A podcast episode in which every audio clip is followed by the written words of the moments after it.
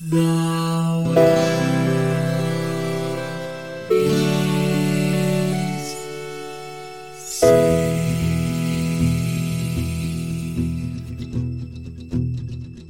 The living room's dark, save for light being cast from the big TV screen and the imminent sunrise that's teasing the one starry sky with whispers of morning. George, how are you? I am well, sir. How about yourself? Ma, I'm I'm whipping it good. Whip it good. Do do do do do do. know, so first tangent of the show, like uh 12 seconds in. Um I actually have it's called an energy dome, like the Devo hat. It's like it's right here. It's right next to my desk. Were you wearing it the entire time you were playing Castlevania? No, and now I feel like we should just not record this episode and in two weeks after having done that, then we can do it. All right, everybody, like us on Facebook and Twitter. Uh, Like and subscribe, y'all. Mash that sub- whip that subscribe button. Um, yeah, so Castlevania, we played Castlevania, the first Yes. one. yes, not not Simon's Quest, which is is garbage, and not yeah, no o- OG Castlevania, Castlevania the Castlevania. Yep. Which um, I realized after we started playing this that um, my nostalgia goggles for this are, um, let's say, unclear to me because I know with a really high level of confidence that I did not own this game, and yet I can't place who did. So, like, where this game fit into my childhood, I actually don't have like a good story for. Like, I know I played it, I just Right. don't really know when or where. When or where with whom? I mean, you were just probably going into a dark alleyway somewhere. You know, somebody who had just had a Nintendo set up down there. You know, you really wanted the ambiance, the, Yeah. Yeah, the horror a aesthetic. guy with like a trench coat who's like, "Hey kid, want to play some Castlevania?" And you're like, oh, I don't know. and then it just smash cuts to you like, yay! All sunshine and rainbows. And he's just behind me, like, "Jump, jump over the Medusa head." Oh, oh, come on. You, you, you're better than this. yeah, not every creep with a gruff voice and a trench coat is that kind of creep. I know, right? um, no, for me, I definitely owned this one. And, uh, and just, it wasn't one that I threw tons of time at just because it, it, and okay, so we, we, we can't really dance too long about the, the elephant in the room, which is this game is known, notorious for being extremely hard. So Right. hard. so it's it's so hard and it but and it but it's not punishing and we'll get into that with like the way the gameplay works but i just so like i said like this game i definitely played it and i played it a lot but i didn't play it a tremendous amount because it was it was hard man it was hard like Well, you, you didn't even have the stereotype of like the older brother or sister that you could go to and be like, "Can you beat this boss for me?" no it was just you just slammed into the same thing over and over and over again and then you ran out of all of your lives and and eh, this is definitely like a, a gameplay note but um so like what i would do is if you know because they're they're the stage there are stages within stages right so each each stage right you know like has like three or four areas that like you can they're like mini obstacle courses right Yeah. so so if i died in the beginning of a stage back in the day, I would just be like, oh man, that's going to make it so much harder to get through the rest of the stage. This time when I played through, if I died at the beginning of the stage, I just walked my happy ass off the cliff two more times and then just started over with three lives. You know, so Well, because it's it's the door. Well, we'll get to this in mechanics, but Yeah. yeah, I, I agree with you that it's like I need the maximum amount of of my strength between here and the next door. Yeah, but it's very much akin to, you know, walking into a room, getting a paper cut cut and then committing seppuku, you know? Well, it, I mean, yeah, but knowing like you have a resurrection stone. Yeah. But anyways, um visuals. So the graphics in this game are super Nintendo-y, not Super Nintendo-y, but they're extremely Nintendo-y. And I actually found that to be uh, really pleasant, except on the map screen, like the level screen. Mm, Like yeah. every every part of the levels is just like, wow, look at what the Nintendo is capable of. Like the stones have textures and like the whip, you could kind of see like the once you get to the chain whip, it's got the little like chain, you know, Mhm. outline to it. And and the zombies, like their clothes are all ragged, and the Medusa heads, like you can sort of see the individual snakes in their hair. Like it it's really impressive levels of detail for this time in history. And then you you get in between levels and the map is just like rectangles Yep. it's just like it's so it's, it's just so jarring from like the love and attention that i swear that whoever the the person who did the art for the map like they must have found out they were going to get fired after this project they're just like i'll show you this will teach you. And you know, honestly, to, to be entirely honest, I think it speaks to the. So I I personally think this this obviously this game is centered around fear, right? It's it's a horror game, definitely you know. Yeah. So I mean, this isn't this is not Yoshi's Island. This isn't you know like you're not gonna turn this on and hand it to you know like a four year old and be like, hey kid, you want to have just a good old no like you're supposed to be scared and you're supposed to be on edge, right?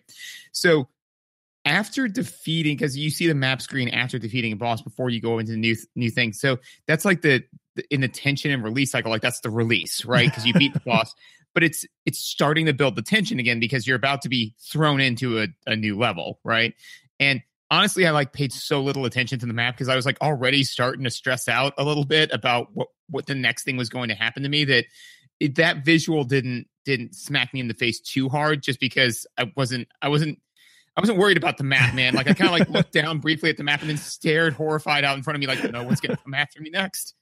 that that's that's not actually completely unreasonable and i don't i don't know when it entered the the mythos but at some point uh in the castlevania mythology it's established fact that dracula's castle every time it reappears has like shape shifted and reconfigured itself so I don't know if that was true from the word go in the original Castlevania or if they kind of retconned that in later. But I mean, the map itself makes no sense. Like No. you, the castle shaped all weird. There's like impossible turrets and stuff coming off it. So it's it's believable that the intention is for the map to seem unhelpful and and pointless Right. but but i just i don't know like it's just the level of detail is so low and yeah. you've just the music has just ended for the the level and you're waiting for the music and the next level to start and it just goes like it's like a walking noise like yeah so it's just like uh, I, I don't it's not like i get to choose where i go. Do they even need to show me this? And I think that that was a a beginning attempt at you know because especially games of this i mean newer games have this this stuff you know kind of mastered but it was a beginning attempt at you know it's not just one level leading into another level leading into another level. You are exploring a castle you know? And so they're like oh look you know you started here and then this links you into this other area and like oh now you have to go into the sewers because why not? Sewers. um because sewers. Uh and uh and yeah and so you know like so i think that that's what they were trying to do but i, I would agree that the the map definitely definitely falls flat a little bit. One of the things though that i kind of was like huh um that you kind of touched on which is the whip right? So the whip when you first get it it is a whip right? And then yeah it's, it's like a leather like a short leather whip. Right. And then you get the whip power up which is not a whip anymore. No it's like a length of chain that the warriors would carry. Yeah, and then and then the final one is so, yeah. So I would say that the second one is is almost closer to like a flail, and then the third one is like a nine section steel whip with a with a giant spiked ball on the end of it. You know, and the only reason why I bring that up is because a it okay. So as far as like a visual and service of gameplay, absolutely it accomplished that in the sense that I knew every single time I hit the whip button which which level of whip I had. You know, it was very Yeah, no clear no ambiguity no ambiguity. I knew if I had the the garbage leather whip, the intermediate whip, or the one the the whip that realistically, if you don't have it, the game is nigh unplayable. But uh, but with all of that being said, though, it, to me it was just kind of like okay, so so Simon, he's got his whip, right? Everybody knows like that's that's his thing. Except that most of the time you're not using a whip. You're using this like insane metal weapon that you're way more likely to hurt yourself with than like anything else. So you know that was just kind of a thing. So, so we've had a history of uh, we'll, you know boot up a game and then just immediately dive into it. And this mm-hmm. game did us the courtesy of having no options. there's no options screen, there's no options to configure, there's no choices. And I wonder if from a game design standpoint, the whip is the built-in difficulty mode because the the leather whip that you start with is short. The chain whip, the first level power up, I think is the same length, but it hits harder.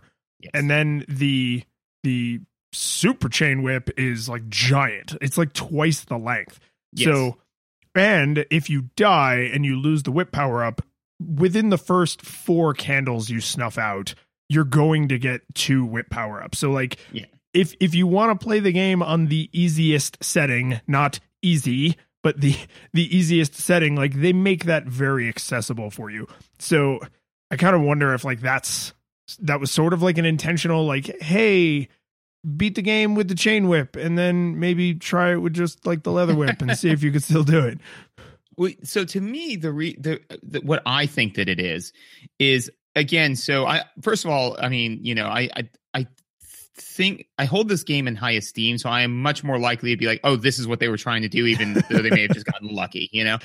Um, so I don't I don't want to I don't want to gush too hard, but um, what I think that it is, I think that actually that helps add to the horror aesthetic because so like you said, you know, you you snuff out four or five candles, it's you're going to get the two whip power ups, right? Well, no, they're going to drop. You may not get them because there were a Hmm. number of times where like I hit it and then I got knocked away and like I just I couldn't pick it up. Or one of them, I think you hit it and if you're not close enough, it just falls directly in like off the screen. Yeah, right know? into a pit. Yep. Yeah. So it's a way of saying like even this thing that you are relying on and you have 90% of the time, it's not guaranteed that you have it. You know, you have you got to focus because when you hit that candle, you got to make sure that you are in the right place, that you are you're being a vampire hunter. You're being very careful and mindful of your surroundings because if you're not, you, if you mess up even a little bit, you can lose this thing that makes the rest of the game so much harder, you know? Yeah, and so that actually raises an interesting question for me because I, I like that you always think of like how well do these visuals actually service the gameplay and i from the moment you enter the first level there is a candle on the screen it's actually it's like a little fire on a pillar Right. um but there there's a thing you can whip that will drop a an item drop and i'm looking at the screen like i just turned the game on i got the controller in my hand and i'm like if I didn't know I needed to hit that, would I hit that? or like I really and because there you go, I don't know, two full screen lengths before you see your first enemy. Actually, Right. no, considerably further. So like, would I have just started like pressing buttons if I didn't know what to do? I think I might have, right? Like I might have figured out like, oh, okay, this is the whip button, this is the jump button, arrows make me move back and forward. You know, but but I'm I'm just trying to think like based on the visuals as they're presented, is there anything you can think of where you're like, oh, obviously, obviously, Obviously. you should hit this with your whip. No, but and I may be wrong on this, but if I remember correctly, the first one of those, the first one of those that exists is directly from when you spawn into the beginning of the game, it is within whip distance. So, assuming you don't move too far, the if you if you literally start off the game like most devs would assume that you do, especially in the NES days where you've got A and B, the D-pad is pretty much like you look at it, it's got arrows on it. Like that's that's what makes you move. Start and select never ever do anything other than start and select, except in some games when they do. but we can generally assume that they don't. so if you hit A and B, you're going to jump up in place and then you're going to whip, and then you're automatically going to destroy the thing in front of you. Yeah, that I mean, I'd have to check those measurements, but it's believable that if not right there, somewhere early on, maybe uh, actually in the next room, the zombies pour in in fast enough that you are likely to hit a candle while you're trying to hit them. Yeah. So maybe they're like, well, if you don't do it on the first screen, you'll almost definitely do it on the second screen. And if you somehow make it all the way through the game without hitting a single candle, how did you do that? Yeah, I, I think that, that that's the hard mode of the game. If- if- yeah, and and and you'd have to be such a stubborn jerk in order to get like all and be like, oh well, I never hit a single candle. It's like there- some of them are in places where they're begging to be hit, but you can get through the entire game without getting to. Is hidden mysterious roasted wall chicken. No, I disagree. No, yeah. Yes. So as far as I know, the first dungeon wall chicken. oh my god. the fir- the first time that that happens in a level, um, and this kind of speaks to the level design, is uh, when you approach a flight of stairs, you have to hold down if they are downstairs. Yes. Otherwise, you will just walk off them like to your death, which is a little weird because they try and make the stairs look pseudo three dimensional, like they have some depth to them. Mhm. But the fact that you can fall through them implies that every flight of stairs is like free floating with no railing. Yeah, It's, yeah. it's like no, you're I- looking into a diorama and there's like no fourth wall. Now, one one of my so I, I'm I'm definitely you know like this this game's it's hard you know it's it's it's a, it's a hard game so I definitely you know hit not like a true rage wall but like a couple times I was like like come on, um and one of them was when I was just kind of like all right well you know there are these stairs I just kind of like walked over to it and I thought I had to be a lot closer to the stairs than you needed to be before you could hit down and I got a little too far out and then just like plummeted and it's like do do do do do do do you know and I'll tell you what man I hear that I hear that little tone in my nightmares now Yeah. but uh yeah Well, so, definitely yeah, so the the reason I mentioned that though is when you fall off that first flight of stairs, you don't fall to your the very first time that you can go downstairs. You don't fall to your death. You fall to the bottom of like a little I don't know, like tower of blocks. And if Mhm. you if you whip from where you are likely to fall, you will hit the wall and there's chicken there. uh, So it's nice, not nice. like they don't spoon feed it to you. It's not like there's a monster there and you hit the monster and you also hit the wall. So of course it happens. Like you could easily never ever find that, but it's there's enough of a chance that it's like, oh, somebody might fall down and might hit the whip button and kind of just be like, God damn it, I fell down and like whip chicken out of the wall. Yeah, no, I really feel like the the chicken also it's a in the mechanics a little bit, but is also to me because you know we, we we play Dungeons and Dragons, right? So we are both want to project stories onto like empty vessels, right? yeah. And so it's hard to come up with a good narrative for wall chicken, but it's not impossible. Well, no, but it, it totally makes you the crazy person, right? Because I whipped all of the walls. So I'm like in this dungeon, like desperately. Like, if there was, if, if I had, you know, a, a- sidekick, you would wonder why when I walk into a room, I start pawing at like the ground floor and like all this sort of stuff, desperately trying to find the chicken in the walls. And and you know, so so yeah, I think that that that, that just to me further drove home the desperation of you, the hero, that you were just like find, trying to find food in the walls. So Yeah. no, I I like that. That head headcanon accepted. so for like in general, like the I I mean I kind of said it like I was sort of blown away, like, oh my god, these graphics are so beautiful. And the two things that I, I noticed, because we have picked this apart in like almost every game we've touched, is there's just literally zero palette swapping. There's none. Every character has whatever palette they have, and every time you see them, they have that palette, and you know exactly how many whips it'll take to kill them and how they're going to move. Like just 100% consistency. And then each boss sprite is like super unique and super cool looking. And it's just, it was like, I, I don't want to rag on other games too much that use palette swapping like as a partial game mechanic, but it was kind of refreshing. Like, oh, Medusa heads, they always look and behave like Medusa heads, always. Right. But I mean, I think that that to me, so I feel that that this game was was put to was at a minimum put together with intention and and and well thought out, right? So basically, I think they started. I think that honestly, they started with the idea of like, can we make a horror game for the NES, right? You know, like is that something that we can even do you know because i mean you look at some of the sprites and some of the things you know what, what the hardware is capable of right and you're like well can you can it even be done. And i think that everything is in service to that aesthetic you know? So you can't have too much palette swapping because that feels samey and samey isn't terrifying right? So every time i would see like a new enemy move like like you said they always move the same way. They, they they're predictable and they telegraph right? So if you if you are the consummate vampire hunter and you are focused and you're paying attention you can you can pick apart what the enemy's going to do. But every time i would see a new enemy i would hesitate and like i would be a little afraid because i don't know the first time i see it what that enemy's going to do you know?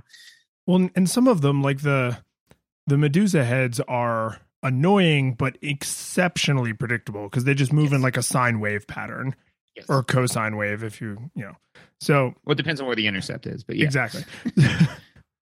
uh, so like they they're annoying, but you can learn to deal with them pretty well. Whereas uh, every time I saw the sprite, and and I have all kinds of notes for this for later. Every time I saw the sprite of the little hunchback guy, Like- that that filled me with dread right? Like that was my horror because they move in a completely erratic way that no other monster in the entire game moves like no boss no you know regular enemy. And still like just that little sprite appearing on screen i was just like oh dear god i'm Yeah, probably gonna die. Oh yeah, every time I saw that sprite, like I, it was it was interesting because the way that I found that they moved is that normally the first time that they hit the ground, they are within whipping distance and you can kill them. And if you don't, that is the end of your world. Like you either solve that problem right then or it becomes a huge problem that just does not go away or leave you alone. You know, Yeah, I dude- mean, no dude it's ender's game you gotta win that fight and every other fight Yeah, like there's one uh there's one one uh of the levels where it's when you come out of the sewers and the eagles are dropping them at you.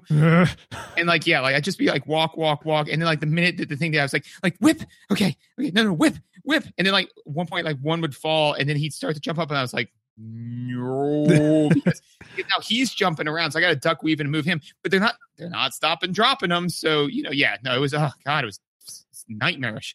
Yeah, Um, there's that one hallway. If we're talking about the same part, is like that hallway is designed to be done perfectly because one error immediately compounds itself. It's like if you went into a bank and they had like ten thousand percent interest on your savings account. Like the second you put that dollar in, it's just like you're rich, and it's like It's like, this. The second you miss that first little hoppy guy, it's like you're dead. Yeah, like like you you you have now ratcheted the difficulty up so much higher, and which you're unlikely to be able to deal with because you missed you duffed the first thing, you know. So yeah, no. So um, but I, I completely agree. No palette swapping. All the sprites were unique and interesting, um, and and like fun in a weird. I want to hang myself kind of way, but you know, um, and and all of them. And as far as visuals and services of the gameplay, like I think that, um, first of all, all of the the power ups that you get, right? Both the sound, this is a, both both audio from an audio standpoint and visual standpoint, is very clear when you pick up like a new whip, when you pick up a new item, whatever. And and one of the things they do is they generally give you the best item for what you're about to be doing. You know, so Yes, and eh, I think the first two or three entire levels you can't screw that up. It's not until like the second half of the game where they're like, "Hey, we're going to let you accidentally pick up a a non-optimal item. We'll give you the optimal one, but we'll also let you screw it up." Exactly. Yeah. So you know they they're, they're teaching you right, but uh, but because the visuals are are so stark with it in that regard, and each of the sprites are so unique and different, it very easily allows you to piece together like what you're supposed to be doing. So, for example, I, at one point you get the um the holy water, right? Mhm.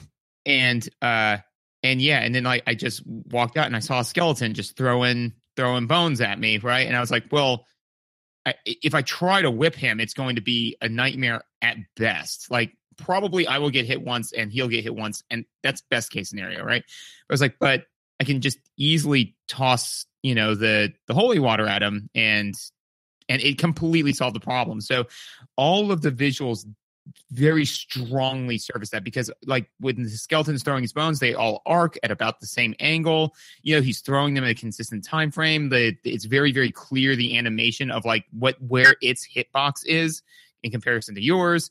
It's just it's all very clean and crisp. At no point did i get hit and think nah man that shouldn't hit me you know?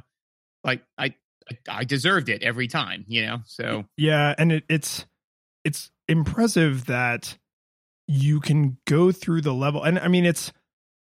I don't. I don't want to, you know, pat them on the back too hard. Like I'm sure there are things about this that have gotten very shiny, you know, through nostalgia goggles. But Mhm. there are there are things that feel very well communicated, especially for this time in history when Yes. when this kind of game was like a whole new thing. So to to be able to walk through a level and say, I know what's expected of me, I know what my tools are, I know how I can use them to solve problems, but to still feel like disempowered and concerned and like you're treading very, very carefully. Cause it's like, it's kind of like, I know what I need to do, oh, like performing surgery on yourself, like in Master and Right. Commander. It's like, it's like, I know what I need to do, but if I screw this up, I'm going to bleed to death. So I'm still not like happy go lucky about it. I just understand what needs to be done. Yeah. Oh, absolutely. I thought they did a, a, a great job with that. Um, one of the other little visuals, and again, you know, to me, it just everything about this seems planned to the point where I don't really ever want to hang out with the guy who planned it because he seems like he or she would be such a huge pain in the butt. You know, like they'd be the biggest stick in the mud because they'd be like, "Oh, well, no, if you're going to do it this way, then here are the like the 15 notes I have of minor nuance changes to exactly what you did because it's just it's so thought out, right?"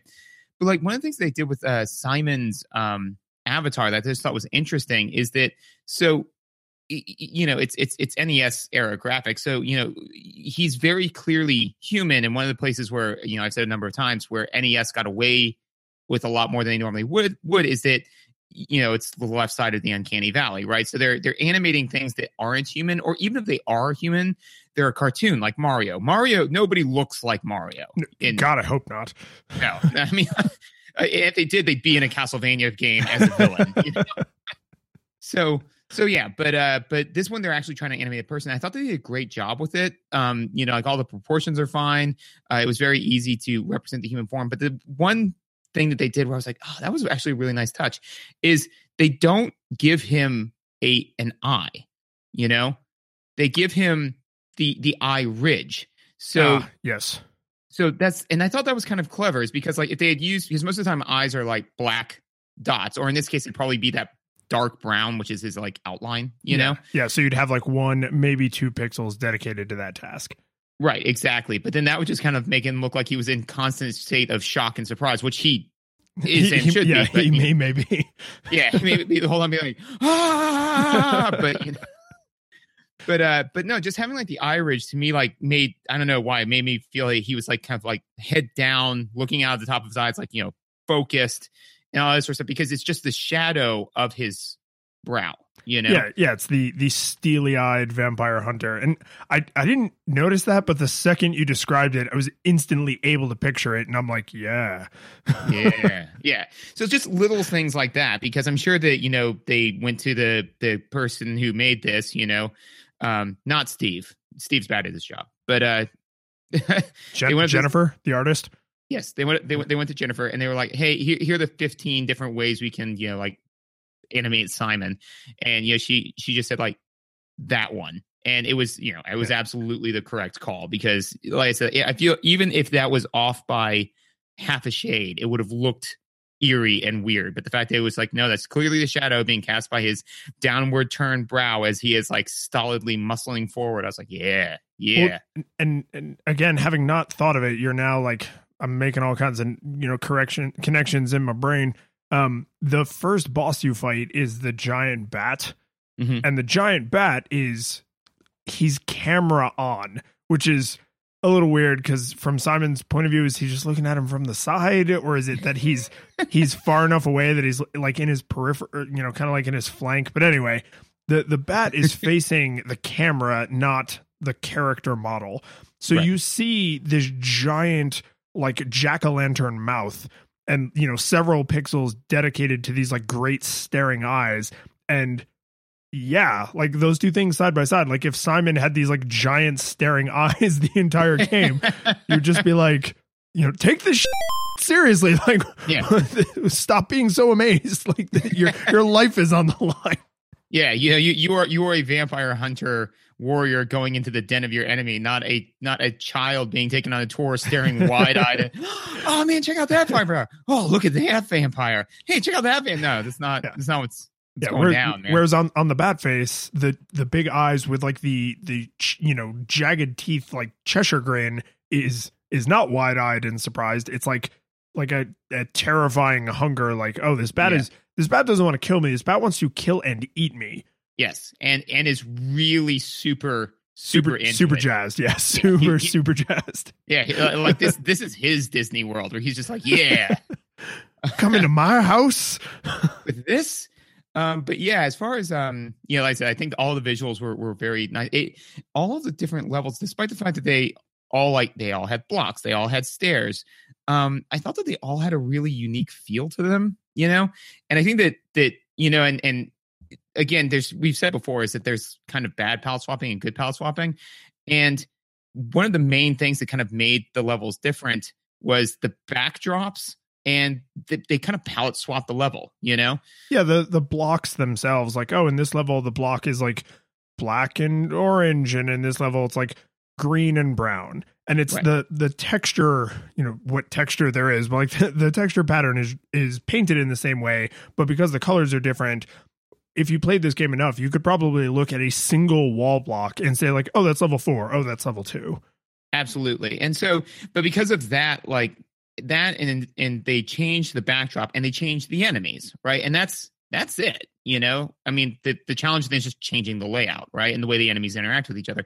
But with with only making those few changes in each area, each level feels so unique and interesting. You know, and I, I think it's because like you know, obviously there's the core aesthetic of of horror, right, of fear, right, but th- what to me what kind of makes you play this game is its skill mastery and and exploration. You want to see what the next level looks like. You want to see what the new boss is like what other enemies there are.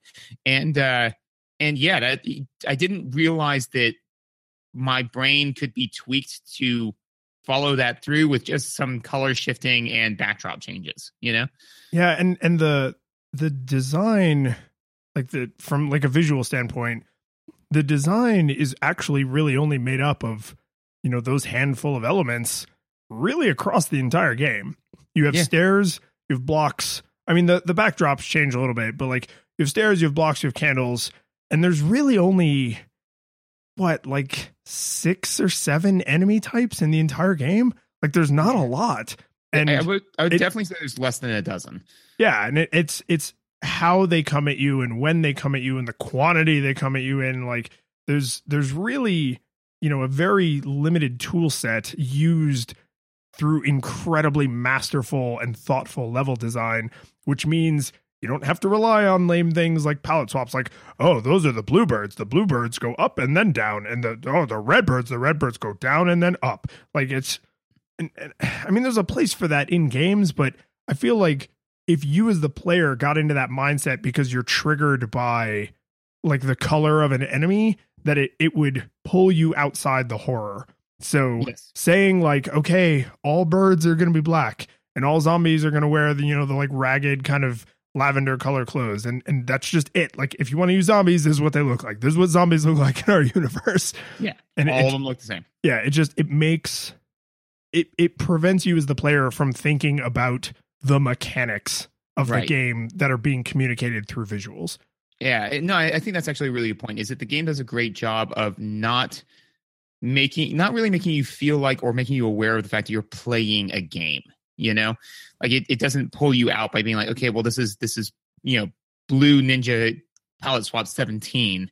Therefore, they, they do the following. It's like, no, this is this is you know, it, this is this type of monster, and this is the way this type of monster behaves, which makes you a vampire hunter because you are the expert on how these on how his minions behave and and how to act and i mean you know uh netflix just recently released you know castlevania right? The oh have you have you watched it? I have. Oh It's it's, good. yeah it's, It's good. um but and, and and for any of our listeners who haven't watched it go watch it. It's good. Um but at the at the like towards the end you know like uh, everything's you know all hex breaking loose. And you know uh one of the characters is like calling out orders and they're like this enemy does this type of thing. And that's the way i felt you know where where it's like i know this is the way this enemy behaves. This is like for instance the holy water right? Like the holy water skeletons in particular are weak to holy water because it arcs it's like the anti-arc to their weapon right? Yeah i didn't think about it from from that point of view but it is basically like they're throwing you know femurs and you're throwing you know little little bottles of water Right, but but generally speaking, either the axe or the holy water are ideal weapons against the you know Yeah. the, the skeletons, right? So we so when you think of it that way, most enemies have an ideal weapon to fight them with, which Oh, again yes. drives home you're a vampire hunter. You know which tools are ideal for these not not for this these game situations for these types of monsters, you know. And so again, I just like I really for an NES era game, it, it thought they did a great job making me feel like a vampire hunter, you know. Yeah, and it, I mean the so, so the horror thing is I, I think you can't be aware you're watching a movie, playing a game, listening to music because then it it separates you from the scary, right? So like you have to you feel too safe. yeah, you feel- you have to take steps to make sure the person, you know, the viewer, the the player, whoever is as engrossed as possible. Yeah. And so since you mentioned the the show on Netflix, there was a moment where the uh suspension of disbelief was completely shattered for me and it was just in a really silly way. So you you never played Symphony of the Night on PlayStation? Thi- this is the last Castlevania game I ever played. Okay, so Symphony of the Night is uh centered entirely around Alucard.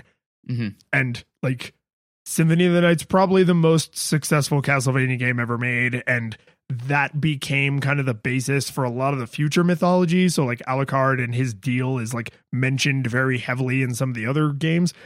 So in the show, Dracula's like, I'm gonna rain down, you know, fire and and it's gonna be really bad for these humans who crossed me. And a figure comes into the room who is shadowed in an impossible way. And and he's like, you know, Dracula, don't do this. And Dracula's like, you know, I do what I want. And then like and then they fight and you don't see it, but the implication is Dracula is fine and we don't know what happened to the other guy. And then like 3 episodes in, it's like other guy and the the girl who's in the room when when Alucard comes out is like Alucard the son of Dracula? And I was kind of like I happened to be in an airport watching it on my iPad. I just looked around like yeah did ever wait did everybody else not know that? Did you guys not know that? Like is, this, is this a reveal? the the second he came into the room and he was all in shadow it was like obvious that it was him.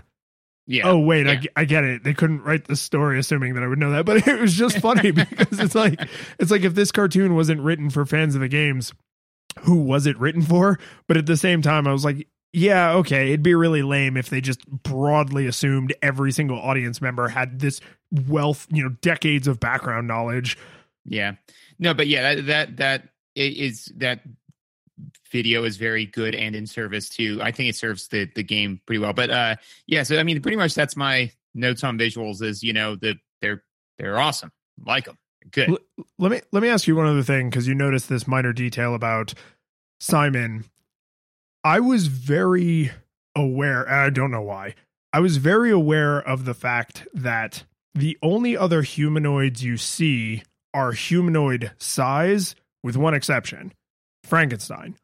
So the zombies are like the exact same size as as uh, Simon is, Mhm. and the mummy bosses are just a little bit bigger than you are. They're not huge. Like if you know Simon's, I don't know what his canon height is, but let's say he's big. Let's say six foot. Mhm. The zombies would be, ma- or the the mummies would be maybe like seven feet tall, or like like six eight. Like they're big, but it's like well, they're like they're monsters that are wrapped in like all this cloth. So it's like maybe they're actually like six two, but they have all this crap wrapped around them.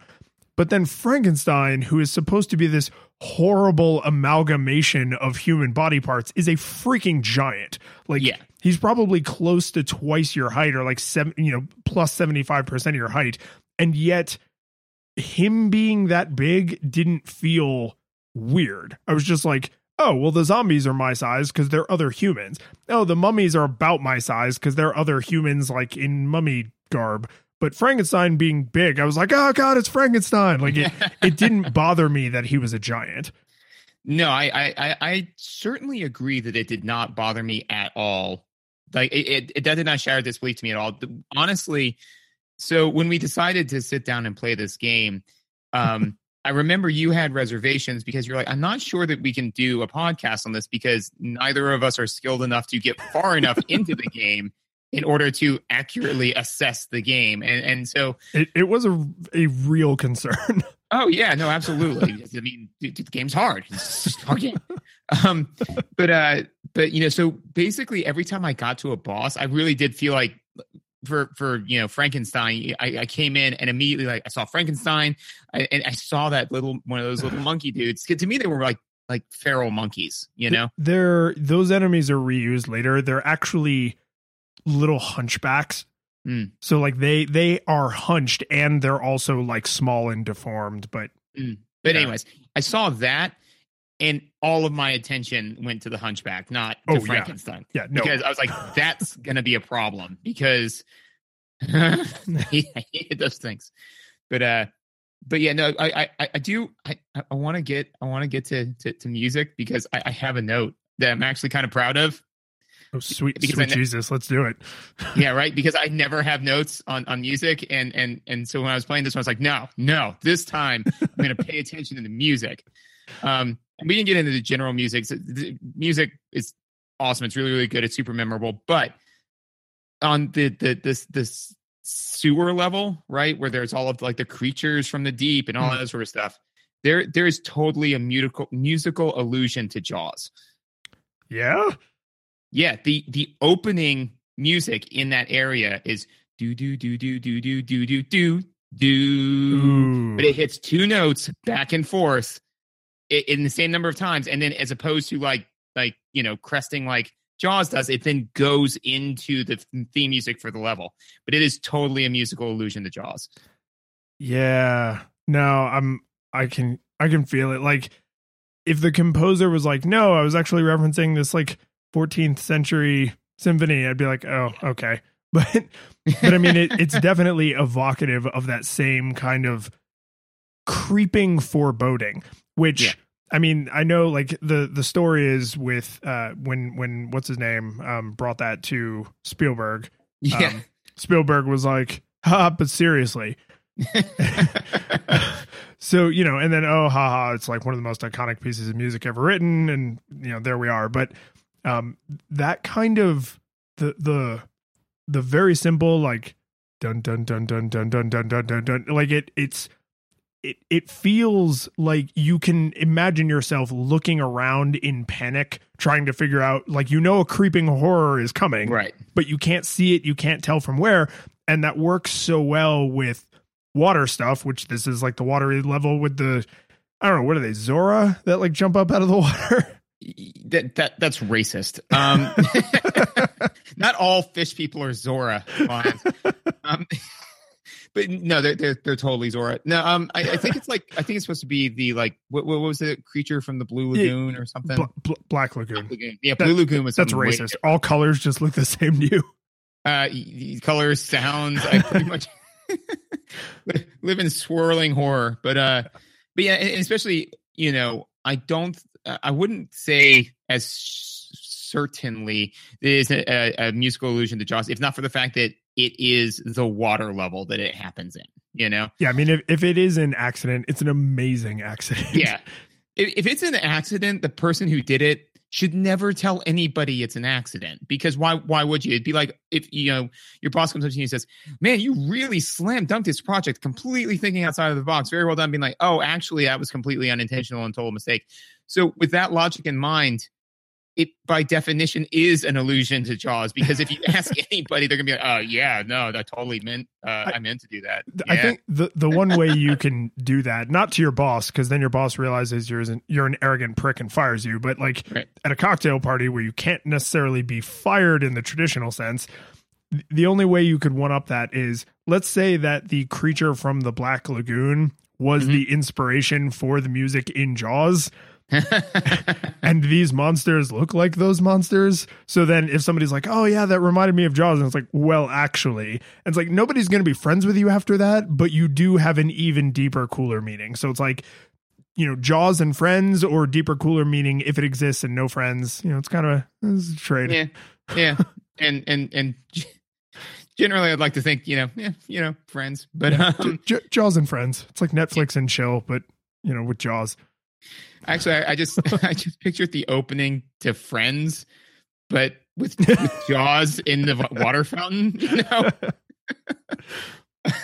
you know, one told you life was gonna be this. Oh God! Oh God! Um, but it, but it's the robot from the Jaws theme park ride. so it comes up and then just like breaks, and they have to take everybody off set.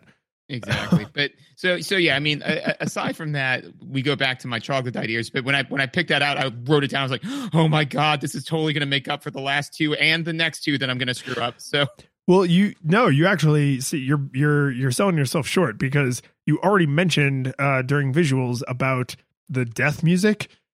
Because I mean, it's it's kind of it's like a I'm sure there's a proper term for this, but it's it's it's like a little short melody. It's like da na na na na and yeah. it, even that like is is in service of the kind of horror aesthetic because it it doesn't really resolve in a way that's satisfying it kind of leaves your chest being like yeah so it's oh, like yeah. it's frustrating because you hear it because you died and melodically it's it's not very like when you die in in Super Mario Brothers, it's like do do do do do do do do do do, and it's like yeah okay, that's done now. Like that's very final and that's done. And now that pit has one more Mario corpse in it, and there's there's a there's like a new Mario clone who's like trying to save the princess. Whereas in Castlevania, it's like da na na na na, and it kind of ends in like a minor key, and you're just like it it just it when you restart, you don't feel empowered. Like okay, I've got all my life. You're just like angry. Yeah. No, you're angry. And actually, to me, the kind of feel that I got off of it um, because again, especially with NES era games, with trying to do something like this, is it is kind of you know the blank slate that they have to hit make it the blank slate in just the right way for you to be able to project your fear upon it because it it the game is not itself going to scare you because it, it it's you know NES era game graphics, right? So it has to create the space for you to scare you. But the way like the music for the game over, not game over, but the you you, you died thing with the the do do do do do do do like that is to me, it's like the game looked at me and said, womp womp. You know, like, but like in a way, it's like you died. You're, you died. You failed. Tr- I mean, try again. But, you know, but this was the end of your story, you know, like you, you, you, you messed up, you know? And, but then to juxtapose that though, so when you would then get to the point where you, it was like continue, right?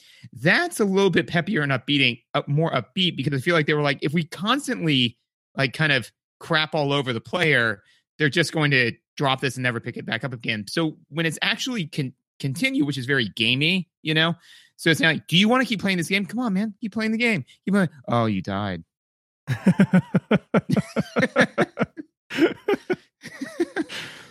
so, so I thought, I thought all of the um the the music in that sense, I thought they did a great job highlighting um again highlighting the core aesthetic of horror of fear, you know so we're this is kind of a mechanic thing, but you, just you framed it so perfectly. I just want to ask you about it. Can you imagine that the continue mechanic exists because the death mechanic is intentionally uh like beating you down. So there's this game has infinite continues, which is yes. super welcome because it's so hard. It and, is the only thing that makes this game tolerable, in my opinion. Yes, but you could argue on the one hand, like, well, why not just give you infinite lives? Like you can just retry forever. And I wonder if from like a, a level design standpoint and from the music design standpoint, if beating you down constantly would act like giving you the little break of like, hey, buddy, start at the beginning of the level. Here's this peppier, slightly peppier music. Like, come on, you could do it. Like, if that you got this, yeah, yeah I, I wonder how much thought goes into that kind of a decision. Like, we're to let you die and we're to let you keep playing, but eventually we're to like okay, you know, you got to repeat the fourth grade kind of thing. Like we we believe yeah. you can graduate, but we're, but we're gonna bump you back a little bit just so you can like you know kind of like get the feel of your whip again. You know, get the the stiffness out of your shoulder. well, I think that for me, um, and I may be I may be off base on this, but and this this definitely drifts into gameplay, but you the game had to be set up this way for two reasons. One is that so like we said, is that if, if the continue if there were no continues or limited continues, the game would be nigh unbeatable, right? You know, well, it, um, it'd just be so hard; it'd be unfun. it'd be punishing, Yeah. right? It wouldn't be hard. It'd be punishing, you know, because like you, you want to go explore, you want to go find these new areas and new things, but you know, it'd be just too stressful to realize that a mistake you make in World One One is going to, you know, like there's no point in playing anymore, like some other games where you really have to worry about like, you know, what what area of the level you're in, you know? Um so with that in mind though, I don't think that they could just give you infinite lives because then you would totally just throw bodies at the problem, you Hmm. know? Yeah.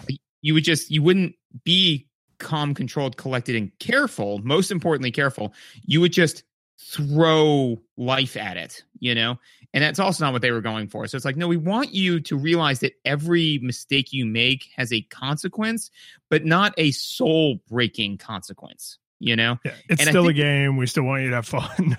yeah so i think that that finding i think they did a great job finding that middle ground of like well we don't want to make you so powerful that the game isn't scary but we can't make the game so punishing that it's it's not worth playing you know i think they found a really good middle ground there Yeah, the the one sound note I have that's like it's a complaint just because it seems unnecessary. Like they they could have had a third sound. So there's the normal whip sound, which is you know like a whoopsh, and then there's the the the sound of it hitting something. Well, Mhm. actually, when you just fire your whip, it doesn't make a noise, but when you hit something, it makes a noise. And there's a little like explody flame to let you know like you broke a thing or killed a guy. And when you first the first enemy you fight if you don't have the chain whip that is that isn't one hit is the uh is like the dragon um like the dual dragons that spit fire oh and, and of course all the bosses i mean all the bosses obviously Yeah. take more than one hit but like when you hit a boss or when you hit the the dragon fire thing um it makes kind of like a almost like nails on glass like a Mhm. like a chink or or like like like metal scraping against each other Yeah. and it's it's kind of got a like oh they have armor you're hitting their armor like you're not going to kill them in one hit kind of thing. Right. But then you fight uh Dracula and when you hit him in the body it makes that noise but he takes no damage. You have Hmm. to hit him in the head. And i mean you have the boss energy meter the life So you- meter yeah. so you can tell that you're not hurting him but like it, it's just weird to me that every other time in the game as far as i could tell that noise means keep doing what you're doing it's going to take Right. more than one except this like one or maybe one other boss instance where it's like nah that's actually not doing anything Yeah, I agree. That's that's uh that's yeah. I mean, to be fair, I, I did not get to Dracula. I got I got to death, and then you know, oh i also only got to death but youtube's a thing yeah, that that, that is true. I did, I did not I did not check YouTube, and I totally what I wanted to do, but I I, I didn't. Which was you know when we start off, be like, oh, how far did you get? Be like, oh, I beat it first pass, easy. yeah come on Yeah, really? No.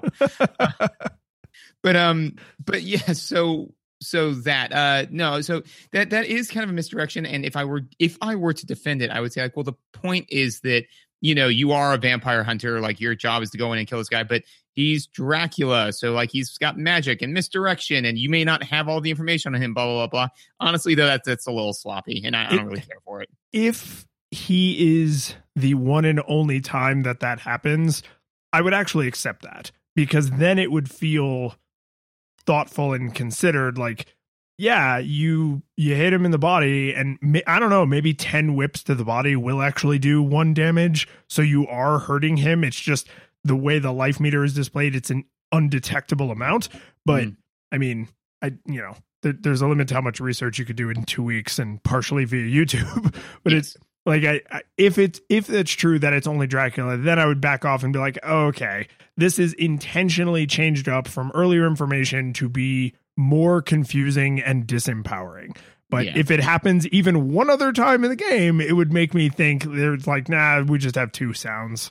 Yeah. And so yeah so that that that's that's not the best. But uh honestly aside from that i thought that you know music was very good. The music was very memorable um because for a lot of uh games of this era is you know the the the sound power of the nes was not very powerful. So i think it could what it could only generate three tones at a time? Uh, yeah, I've, I mix up some of the statistics. Like it had a set range of instruments and then a set decibel range and then a number, a minimum number or a maximum number of simultaneous sounds, which is why in some games, like you fire your gun while too many things are jumping and the music goes away. um, but yeah, so if, if I remember correctly from you know a, video I saw on this a while ago, is that the reason why you know the the question that was posed was how come we don't have awesome video game music in video games anymore? Because you know, like how come we don't have you know more Legend of Zeldas and Mega Man's, you know, where you can just hum the tunes all the time? It's like, well, you it's because you could only generate three tones at a time, which is just enough to generate a chord. All you could do is have melody, you know. Yeah. So the melodies are all really really strong and our brains latch on to strong melody you know and but i think that all of the the you know music was was very very enjoyable very memorable I thought the sound effects were crisp and uh like when you would get a power up it would make a very distinct sound and tone to reinforce the fact it's like no you just picked something up you know so uh yeah uh, overall I, I really thought it was uh thought was pretty good well uh funny coincidence you didn't look at my notes, did you? No. Okay, so under sound effects, I actually used the word crisp because I I really like when I was typing those notes out, like you know, because I've like controller in my hand, keyboard next to me, so I'm like I'm like pausing periodically to take notes, and I I just noticed after I'd been playing for a while, I was like, man, everything is like everything feels sharp, like nothing yeah. feels like muddy or sloppy. I can't really think of any many things that had like a fade in or a fade out effect, which I mean the Nintendo could do through some like fakery of like volume, you know, playing playing with playing with decibels, I guess. Um, but everything is like is like clear and crisp and sharp, and you know, like that's the thing that made that noise. Like I understand where that sound just came from and why. So that's I, I mean, again, like I keep saying this, but it's it's walking this incredible tightrope of giving me enough information to empower me, the player, right. without giving me so much information and so much power that the character is like this superhero, which is a weird thing with the music because the the music's not. I mean, it's not Silent Hill, right? It's not the right. Dark Knight with just like loud buzzing. Like it's music's actually kind of like going on an adventure. Like, hey, we're going on an adventure. Like, do do do do do do do yep. do do do. Like, it's actually not that that like depressing or ominous, and yet it somehow still feels. I don't know. Maybe, maybe like righteous. Like Simon is is not a hundred percent assured of victory, but he is a hundred percent sure that he needs to be doing what he's doing. Well, I think that the both the music and the sound effects, uh, maybe a good way to describe them would be satisfying, right? And that's because your character and thus by extension you the player are satisfied with the work that you're doing you know so like if you wanted to explain you know the the sound effect of you hitting monsters why that feels good because it feels good to Simon when he is hitting these monsters, you know? And the the background music, if you assume that that's just kind of like an extrapolation of his mental state, which we've I think we've kind of mentioned it's like a thought before, right? Yeah. Is he's not earth shatteringly terrified, he's careful, you know? And so again, like that's why, you know, they like we the player are scared, you know. but like why, you know, they they set up the the enemy design, the placement, all this sort of stuff to make you careful like Simon would be, but the music is him like he knows that he is doing what needs to be done and he takes satisfaction in doing it, which is why we are satisfied by doing it. and and actually this leads I think nicely into one of the gameplay things that I thought was just so well done, which is so candles give you um items, hearts, uh or money, right? Yeah. So, Which I mean, money's just score, right? Like it doesn't do anything. Correct. And just like in a real dungeon, I did not give a shit about finding money. and I thought that was really, really important though, because you know, like if you are in especially from playing D&D so much. You know, you're in a dungeon and people are always like, "Oh man, what's in this room? Oh man, 9,000 gold. I'm going to use it to buy all this, this sort of stuff." It's because the players assume and the characters assume that they're going to make it out. Sure. Right. That's not the point of this. You know, like you're not going to go back to town and use this money to buy stuff, you know? So you are so much more focused on and worried about tools that will help you complete your quest and surviving that are usable right then, not money, which eventually translates to score, which I did not care about at all. And I thought that was kind of nice. I I yet to find a game where I got disappointed by finding money. When I find money, I'd get frustrated because I was like, no, I needed I needed hearts to to to stop time again. Because if I can't stop time when I go through this hallway, I'm gonna get my lunch eaten. yeah, that's um so there there was the money and there's one other item that I admit I just did not push hard on what it does, which is like the little tablet with like Roman numerals on it. Oh yeah, no idea what that was about. I'm I'm willing to bet that if I had pressed select at the right time that something significant might have happened because it's like the only button I wasn't pushing. Yeah. Is it it's a Gemini symbol, right? If I remember correctly. Is that what it's supposed to be? I mean, it looks like a Roman numeral number 2, so Yeah. yes. it would not surprise me and you know obviously we're going to look this up the minute that we get off the, the air and you can find it Yeah. in the show in the show notes Yep, yep. uh, it would not surprise me if when you pick that up while it's active if it's dub if it's like a score multiplier Yeah, I'd accept that because it's definitely there's no way they give you something as powerful as double damage. Yeah or something yeah insane like that and especially because you know any of the other things that are like big uber powerful like that are very clear what they do like the the holy cross you know that Oh yeah, that kills everything on screen. yeah which is And then- amazing Then Yeah. there's the what I assume is like a carafe of coffee that makes you invincible, but only for an incredibly short amount of time. So y- yes, it does mechanically make you invincible. I assumed it made you invisible. Hmm. Is that because of the visual effect, the crazy glowing? Yeah, it's because of the visual effect and and you know like yeah the way because you seem to kind of like fade out and then back into reality as opposed to like most of the time with most invincibility things like do do do do do do do do do you know and like you're like crazy colorful. This one makes you fade in and out of existence. So I mean, it's mechanically it's the same. You can't be hit. But to me, it was like you. It's not that you can't be hit because they're hitting you and pinging off of your mighty armor. You can't be hit because they just can't see you, and so you're just kind of like moving around them. So I can't say this for sure, but I think the enemies still respond as if they can see you. So mm-hmm. I would split the difference between invincible and invisible and say incorporeal. Yeah. So they can still see you, but it's not until they swing and whiff that they're like, "Oh God!" Oh, darn it! Yeah. So you got like a you know the the fifty percent mischance and Yeah, and they Yeah. and they always like roll low on their D one hundreds. Yeah. No. No. I, I I can get on board with that. Um, the, there was a couple things about the mechanics and the controls that I I was hyper aware of them at first and then immediately like got over it, which I think speaks to the the quality of the overall design. Like they knew they were shoveling in these two really annoying things, but it was for the right reasons, Mm. which is uh I don't know if I've ever played another game that's a video game where you can't control your jump arc. Like Yes. yeah, when you jump, you are married to that jump. You can't slow your you can't arrest your momentum, you can't change your direction, you can't do anything. Once you have started to jump, you are jumping. Yes. And and yeah, this is the first game that we've played so far that's like that. And it is super weird at first, you know, because you're like, oh yeah, I'm gonna jump. Oh no, no, no. And it, it doesn't matter. But to be fair though, how high and how far you can jump is way less than it is in most games. You know, because like Mario jumps like what, five times his height?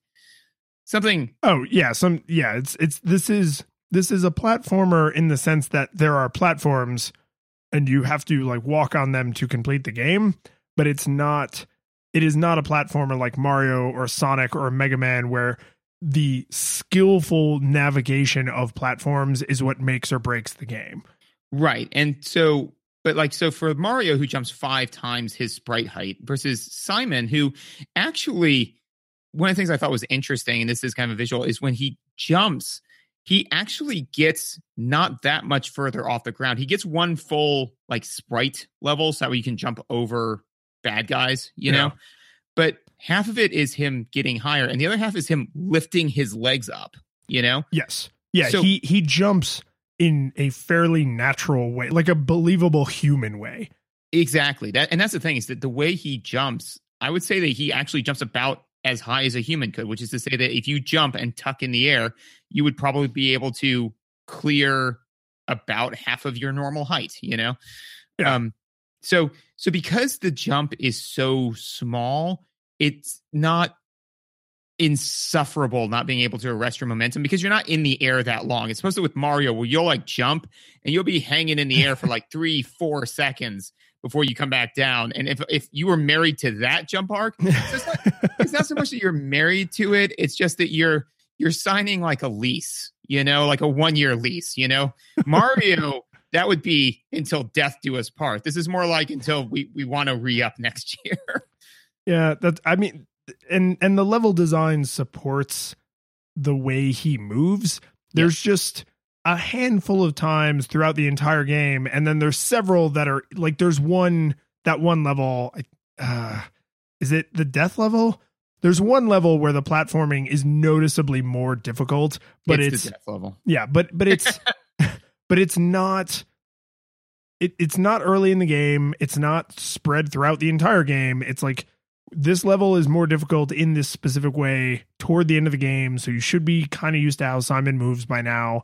And this is supposed to be a hard level. So, you know, like there's, again, like you understand why they made the decisions they made. But the first, I don't know, probably 10 or 15 minutes of me playing this, especially because I know I haven't played this since I was a fairly young kid, was just like, okay, every time I jump, I got to remember, like, that's what I'm doing today is that jump. Like, I'm committed to that jump. And next jump, I might do something different. But once I start this jump, that jump is happening. And it's just, it's, I mean, it's it's very video gamey to be able to control your trajectory in midair without any kind of additional propellant, but we're used to it. Yeah, exactly. No, it, it's it's it's very important. Yeah, no, I, I think that that you know was was definitely very very unique to this game.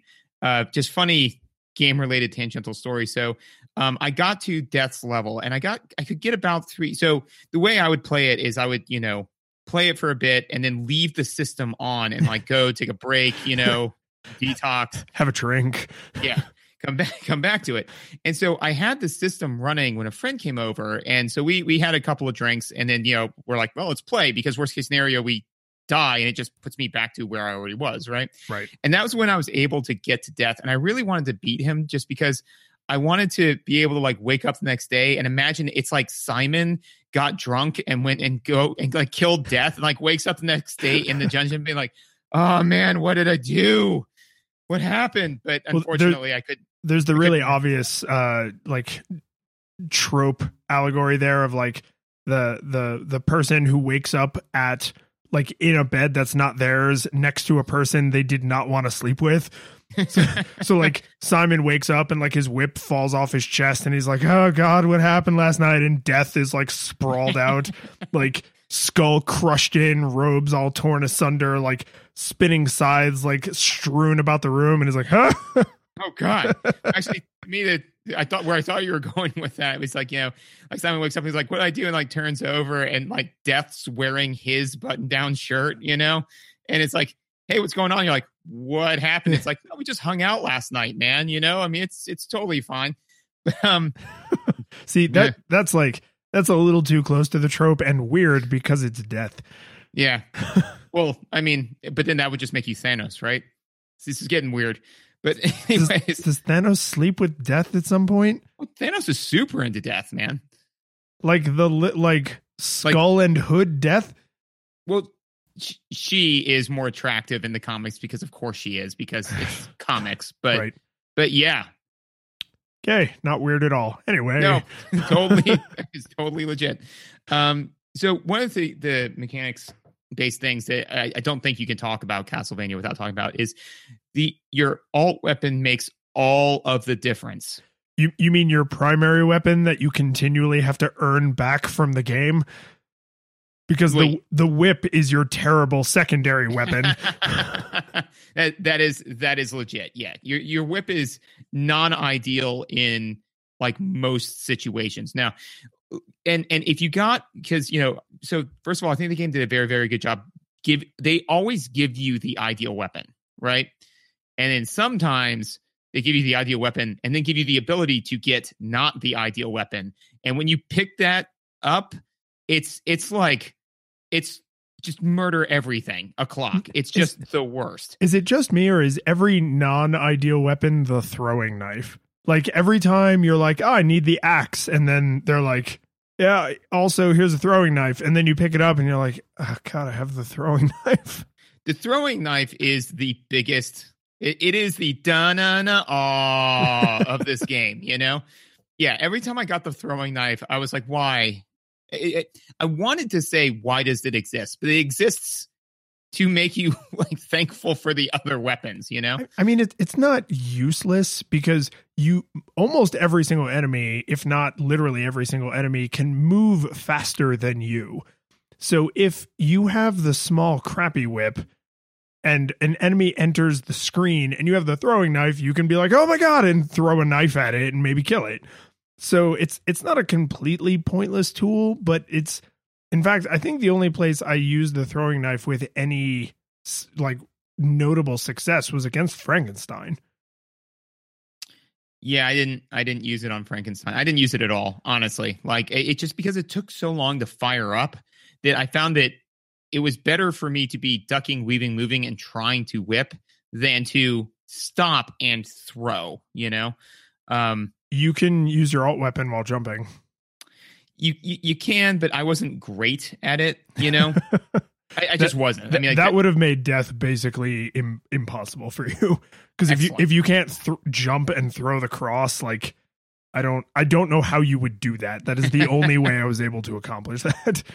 Um, but yeah, no, I for me the the the big one was, and this this leads into a story that I wanted to tell about my my gameplay experience was the stopwatch. Man, the Mm. being able to stop time is pretty clutch in any reality, including this one. So, so at one point I was playing the the level where the mummies are the boss, right? And so you get you can if I remember correctly, you can only bring the stopwatch with you if you get past one of the checkpoints without dying. You know, Sure. like, I mean, like in like what I'm saying though is that like you know the final checkpoint, the stopwatch is not there. It's in the Right. second to last checkpoint, right? So I did that, man. I got got the stopwatch, managed to get through the final checkpoint, didn't die, didn't even lose that much health. So like I had a solid chance. Go in there, hit the stopwatch. Doesn't work on bosses. that's I'm kind of glad that's how that story ended because if you had been like froze him in time, whipped him to death, I would have been a little disappointed because Right? that that would be too empowering. Exactly. And and that was that was what I because I was just frustrated, but again, I was like, no, bravo, game, because I was like totally like, no, I've got this. And like when I hit it and they just kept coming at me, I felt that I had the all is lost moment look in my eyes of of like I was totally banking on this working and now I'm just going to die. And then it just like like it just like the music like fades out and then it like cuts to black and then you just see like the red blood splatter on the floor, you know, and then it just rolls credits. Yeah. Like so so yeah, that was that was my mummy story. I and I noticed my experience with each boss was fairly unique, which is cool because like each boss is pretty unique looking, but they they also like deliver a unique gameplay experience. And like the the bat, the first time I got to the bat, I I don't know what I I didn't have the axe. No, you need And- the axe. Well, even and the second I saw him move through space, I was like, I'm supposed to have the axe. I'm gonna die. And I like I made an effort and I died horribly. Yeah. And then like I came back with the axe and I was like, this time I have an axe. MFR Yeah. and like just, you know, like axe murdered him. Um Yes. when I got to the Medusa, you're supposed to use the holy water to like protect you from the snakes. Mhm. And just the way she moves is just slow enough that if you have the fully upgraded whip, which has a decent reach, that you can just kind of squat down and swing at her continuously until she dies. Yes. Like I, you, I would say you Medusa- can get away with that. I would say that the Medusa head was like the the Medusa boss was um by far the, far and away the easiest because Yeah. I, I I didn't I wasn't clever with her. I just wailed away. But to me, with my personal experience, was it was almost a slight misdirect because then when I went into the mummies who were next, that is a non-option. No. You cannot just sit there and wail on those mummies, which is totally what I went in to do, went in to do because I just gotten away with it with the Medusa head and I got my lunch head, and then I went in there with the stopwatch and I got my lunch head. the way I was actually able to beat them is if you there's a block when you first come in. So like you first come in on a platform and then you drop down by one block and then there's the floor. Mm. If you hang out on the very back edge of that block, kneel down and whip, they won't they won't get at you there. Nice. Yeah. So that, that was the way I was like like able to figure out. But again, I felt clever. You know, I, I felt like, you know, I tried a bunch of different things. I was like, maybe they can't get me from here. Um the one my boss experience that was again just beautiful horror, so frustrating, but beautiful horror was I was fighting Frankenstein, right? And he's got the little hunchback dude, you know, and so hunchback dude jumps up, and I'm like ducking, weaving, moving, trying to wail on Frankenstein while while get, making sure hunchback dude doesn't fire fireballs at me, right? And I've got one sliver of health left, as does Frankenstein, and the the the hunchback dude fires a fireball at me, right? And I whip out my whip and I hit Frankenstein in the face, and he explodes in the flames which does not arrest the projectiles. Nope. Nope. And then I died because I just because I assumed that when I killed him, the level would stop, and that's video gaming, and it's totally video game logic, and I just died anyways, and I was like, "Good job, game." No, no, I shouldn't be allowed to get away with that. You know? Yeah. No, and you didn't realize it, but I penned the sequel to that story because you and I spoke during the week and you mentioned that to me and I was Mhm. like, "Hmm, noted." And then and then when I was fighting the mummies who throw, I guess it's supposed to be like their mummy wrapping at you. Yeah. it's, it's toilet paper. Yeah. Yeah, they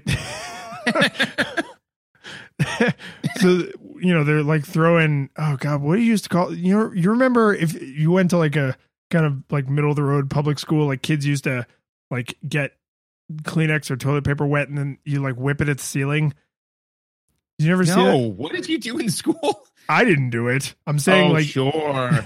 no dude you like you would like go i think the point is you stick it on the ceiling and then it like falls and it like hits the next person in the stall I mean, we did we did spitballs, but that that does not sound like this. It, yeah, I mean, you just take like a water. You're making me incredibly self conscious right now. you, like, you just like no, that's weird. You're weird. Feel bad. you just you take like a small amount of like thin paper, like a Kleenex or toilet paper. You get it wet, and if you throw it at like a smooth, like an unsurfaced ceiling, it will stick, Hmm. and then eventually probably dries up and falls down. But anyway, so they're they're throwing spitballs at you. I'm Yeah. gonna just I'm gonna just cut all that out. They're throwing throwing spitballs at you and I like I whipped the mummy and it explodes. And the thing is I it's like coming from behind Yeah. me and I jumped and it went under me and I survived. And I was like yes. Because that absolutely would have been my death. And that was like my fifth or sixth attempt on the mummies. So it was like Nice. thank god we had that little like little anecdote exchange in the middle of our playthrough because I was like just about to lose my patience and have to like walk away from the game for a while and I just had it, it was like a like the a corny Star Wars moment it was like projectiles don't get destroyed when the monster dies Whoa. And it's just yeah, and it's like, what was that? It's the wind. Yeah. Uh But Use yeah, no, I- I yeah I 100% like I said like and and again, I would be if that happened in a Mario game, I'd be really frustrated with it. But it was it was a horror game and again, you know, like just thinking that everything is going to come to a grinding halt when the hero wins is it's video gaming and that's not what this was, you know. So I felt that uh I felt that that was, you know, acceptable. But so this was one of my few complaints and I, I I mentioned like the the committing to the jump arc is like you get used to it and this was the other thing that I noticed that like irritated me and then I immediately forgot about it which is every level has a time limit yes. and and that like I was like man I really I don't want to rush like yeah. some, sometimes I want to look at a problem and like assess it a little bit but now I'm kind of like aware that there's this time limit it was a problem never No, I mean that's the thing is that if you're moving through the level, um, you know, in, in a in a appropriate speed, you're never going to come up on time. The only time when you're going to come up on time is if you literally are spending too much time in every area, which makes sense because you wouldn't you do want to stop, assess your surroundings, come up with a way to beat it, and then beat it. But you are in hostile territory. You can't just mull the problem, you know, for hours. Although my my funny story about that was it, it was a problem exactly one time for me because I fired up the game and I was like listening to the music, so I started writing down notes, and I like you know hit the thing, wrote down some more notes, and all of a sudden it gave me the "you're about to die" because you're you're running out of time noise. I was like, oh my god! And so then promptly to be fair, to be fair, I didn't die through timeout. I died through my reckless abandon of trying to plow through the level before I timed out, and that's what killed me. But uh, yeah, I, I, think it's it's fair to not ding the designers on foreseeing someone taking podcast notes.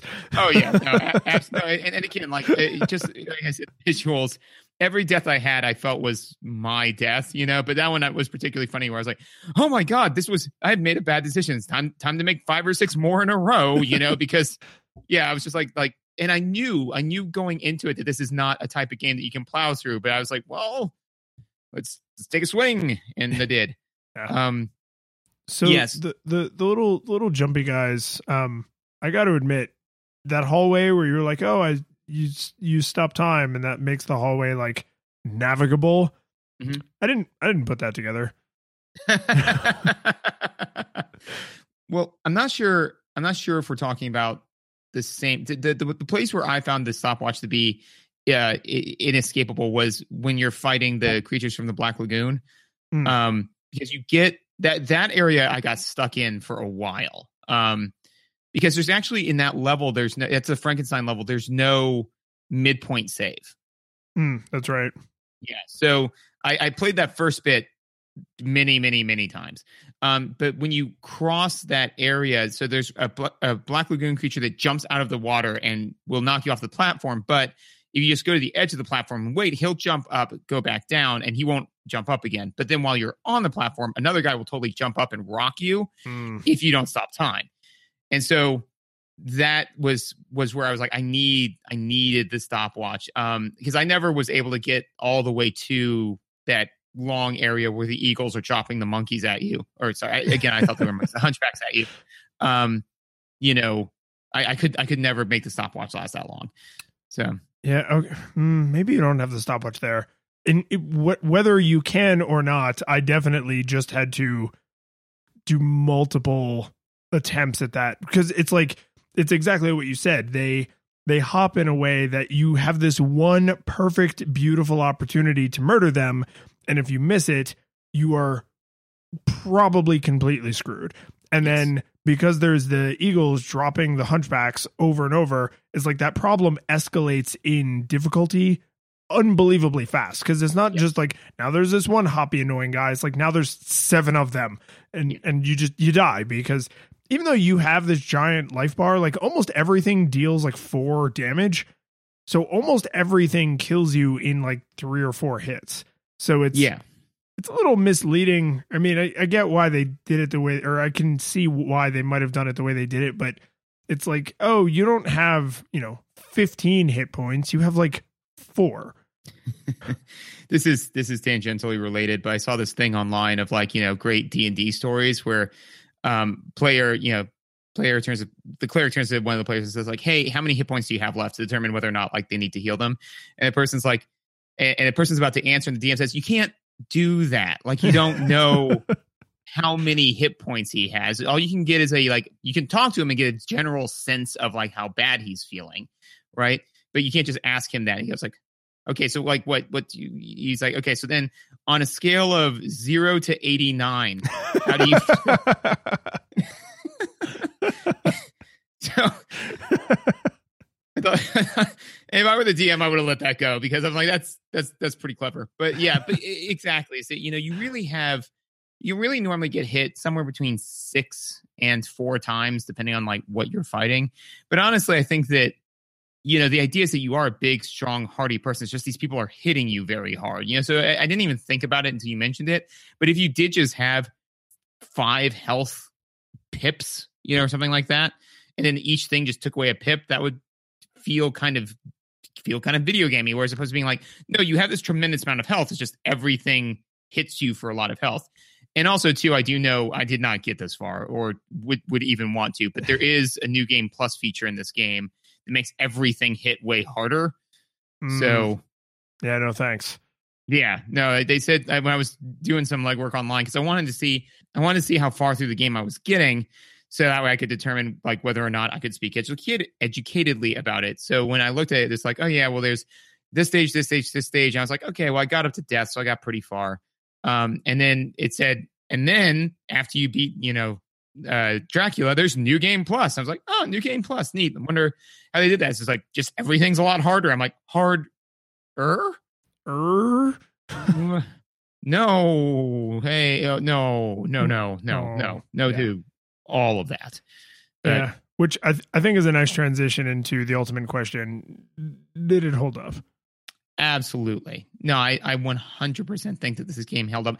I actually, so we, we've said, you know, a number of times that there's, you know, the nostalgia goggles where you, you need to have fond memories of this game if you even want to pick it up again. Right. And then like the nostalgia monocle where, you know, like if it, yeah, a little bit, you know, and then no, no, no nostalgia goggles where you can just play it and it's totally fine.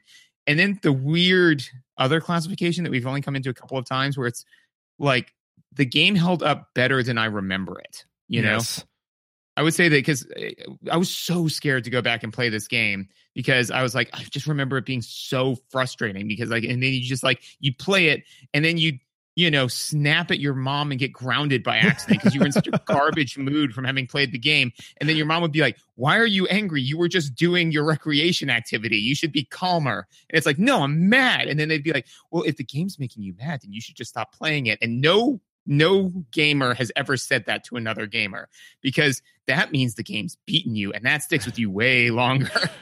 Yeah, So- and, and I had that almost that moment with Susan because she's usually like nearby reading a book when I'm I'm playing games for the show and and I just I kept I was like God it's so hard it's so hard yeah, hard. and she she was like why is this game considered a classic and I was like I didn't I wouldn't say I snapped at her but there was more in like intention in my voice than was probably strictly necessary when I was like cuz it's a classic. It's just like but that makes you sound like a crazy person but it, it's because nothing in it feels impossible and more importantly nothing in it feels unfair. Like you and you- you said this near the top of the show is like there's very very few times that i was just like i'm going to throw my controller through the tv because the game is cheating i might throw my controller through the tv because i'm angry or because Right. i'm frustrated with the situation but i don't feel like the world is unfair and and and is out to get me Yeah, no, I never had that that rage quit moment where I was like, "Nope, that was garbage. We're done here." You know, like like the the moment where you stand up. Like so when I was a kid, you know, I'd just be like, "No, this is garbage." My new, as I have now gotten older, my new rage quit thing that that Megan can totally pick up on is like I'll be playing and then I will abruptly stop, stand up, walk over, turn off the system, and not say anything, and then just like change to like TV or something like that. And she's like, "How's everything going, honey?" Um, and and then it happens. You know, it's like, "No, this is garbage. I'm going to tell you why." And then that's when the the tirade starts. But it's just all of a sudden it's like, "Nope, we're done. We are done here. We're done playing this game. This is stupid. I don't like it. It's cheating." Um, I, So I no, do think the that. difference though is is if you you turn off the Nintendo or the the Genesis or whatever you know game you're playing, and you put the controller down, is do you then want to come back later? And Right. and with Castlevania, I would say like as many times. God, I died a lot of times, and I'm sure I would have died many, many, many, many more times to be good enough to have beaten it. But I like I'm like, yeah, if if I had the time, like I would sit there and grind against this because it feels achievable. Absolutely. No, 100% agree. I think that I think it's a it's it's a great game. Would I do this to me again soon? Probably not. If if I ever really wanted like a really really good skill-based challenge, you know, um yeah, I'd absolutely revisit this. Um you know, it's uh, it's it's something that I think is it's it's good. It hits the explore aesthetic very, very well, but in a very quick, concise way. Whereas, like, it doesn't quite have the depth of some other games that hit that note, but um, it hits it very, very well in a in a short amount of time. What I'd like to do is juxtapose that to like another game that really strongly hits that aesthetic, but maybe on like a grander scale. You know, like Um, like some kind of some more legendary. Yes, like like maybe not even, you know, the legend of that particular hero, but maybe of like the person that they're going to save. Um That- Oh, That's well- weird. No no game would be framed that way. There no No. no such game exists. agreed. The curtain falls, the music plays, the credits roll, then it all fades to black, and you're left by yourself. The fanfare is gone, there's no player two there by your side to share victories won. But as you slowly progress, down the hall to your bed. A few great events leak back into your head from the time that you spent traversing the land. Battling evil, fighting the darkness, just sword in hand. Your memories creeping with the edge of a smile. You realize again what you lost for a while. You're gonna think back much less on how you saved the day than on all. Please